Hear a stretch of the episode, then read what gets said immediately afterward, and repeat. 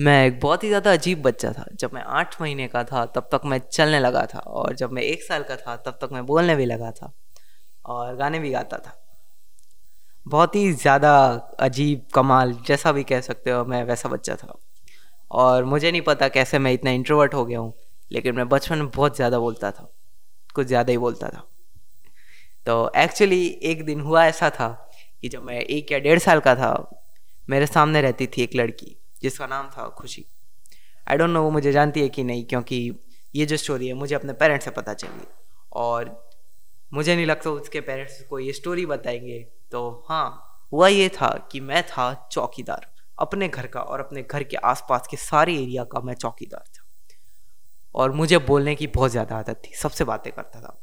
जिनको मैं जानता हूँ, नहीं जानता हूँ, कोई फ़र्क नहीं पड़ता। मैं सबसे बातें करता था। और हमारे आसपास जो लोग रहते थे, वो बहुत ही ज़्यादा फ्रेंडली नेचर के थे। मैं कभी भी किसी भी घर में आ जा कर सकता था, बिना किसी रुकावट के। मेरा नॉर्मल रूटीन रोज़ का ये रहता था कि मैं रोज़ सुबह उठता था इधर उधर की बातें करता था, थोड़ा खाता वाता, सो जाता, मेरे को नहीं पता। और दोपहर को अपने इमेजिनरी दोस्तों, अपने खिलौनों के साथ में खेलता था और खेलते खेलते बाजू वाले घर, घरों में चला जाता था और उनसे, उनके साथ बातें करता था। तो मेरे सामने वाले घर में जो खुशी रहती थी, वो मेरे मेरे, मेरी एज की थी ऑलमोस्ट लेकिन वो बोलती नहीं थी, सिर्फ़ मैं ही बोलता था। और मैं उसके साथ ऐसे ही जाके बातें करके आता था और वापस आके बोलता था खुशी तो बस कुछ नहीं बोलती, खुशी तो सिर्फ़ इतना ही बोलती, खुशी मम्मा, खुशी पापा, बस।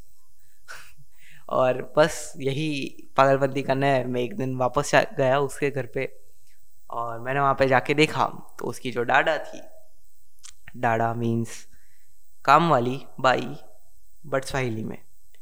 तो उसकी जो डाडा थी, वो उसको खुशी को मार रही थी। तो मैंने देखा और मैंने सोचा कि ये तो गलत हो रहा है। तो मैं वापस अपने घर पे आ गया और मैंने ये सारी बात अपनी मम्मी को बता दी। लेकिन मैं जानता हूँ लेकिन कि मेरी मम्मी क्या ही उखाड़ लेगी। मेरी मम्मी कुछ भी नहीं कर सकती। तो उसके बाद मैंने सोचा कि अब ये मैटर मुझे अपने हाथों में लेना होगा। भले मेरे हाथ में एक मूंगफली का दाना भी नहीं फिट होता, लेकिन ये मैटर मैं अपने हाथ में लूँगा। और मैंने ये मैटर अपने हाथ में लेने की सोची।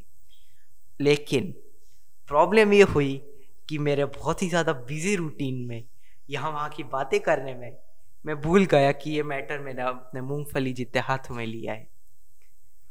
तो उसके दूसरे दिन मैंने सेम चीज़ देखी कि खुशी को पड़ रही थी माँ उसकी डाढ़क से। तो वो देख के मुझे याद अच्छा अच्छा मुझे तो बोलना था उसकी मम्मी को। तो मैं वापस से अपने घर पे गया, खाना खाया, क्योंकि खाना इज़ मोर इंपॉर्टेंट और खा के वापस वहाँ पे गया, उसकी मम्मी को बताने। लेकिन प्रॉब्लम एक और हुई कि वहाँ पे उसकी मम्मी के अलावा उसके गेस्ट भी थे। गेस्ट यानी बहुत ज़्यादा गेस्ट उनका हॉल पूरा भरा हुआ था। और बातें बातें कर रहे होंगे, चाय वाय पी रहे होंगे, मेरे को नहीं मालूम। तो मैं एकदम से अंदर घुस गया और एकदम से उन जगहों को बोलता हूँ, आप इतने सारे लोग यहाँ पे आए हो, रोज तो नहीं आते। तुम लोगों को पता है, रोज खुशी को उसकी डाडा मारती है, उसकी मम्मी तो रोज जॉब पे चली जाती उसको तो कुछ पता ही नहीं है। तो इस तरह से मैंने अजीब सी चीज़ें बोल के उसकी मम्मी को बहुत ज़्यादा एम्बेरस कर दिया था। उसकी मम्मी एकदम से पूरी बेइज्जती हो गई थी उनकी। तो उन्होंने सोचा कि अब उन्हें डाडा को वहाँ से फायर करना होगा तो डाडा उसी पॉइंट पे ऑन द स्पॉट डाडा फायर हो गई थी।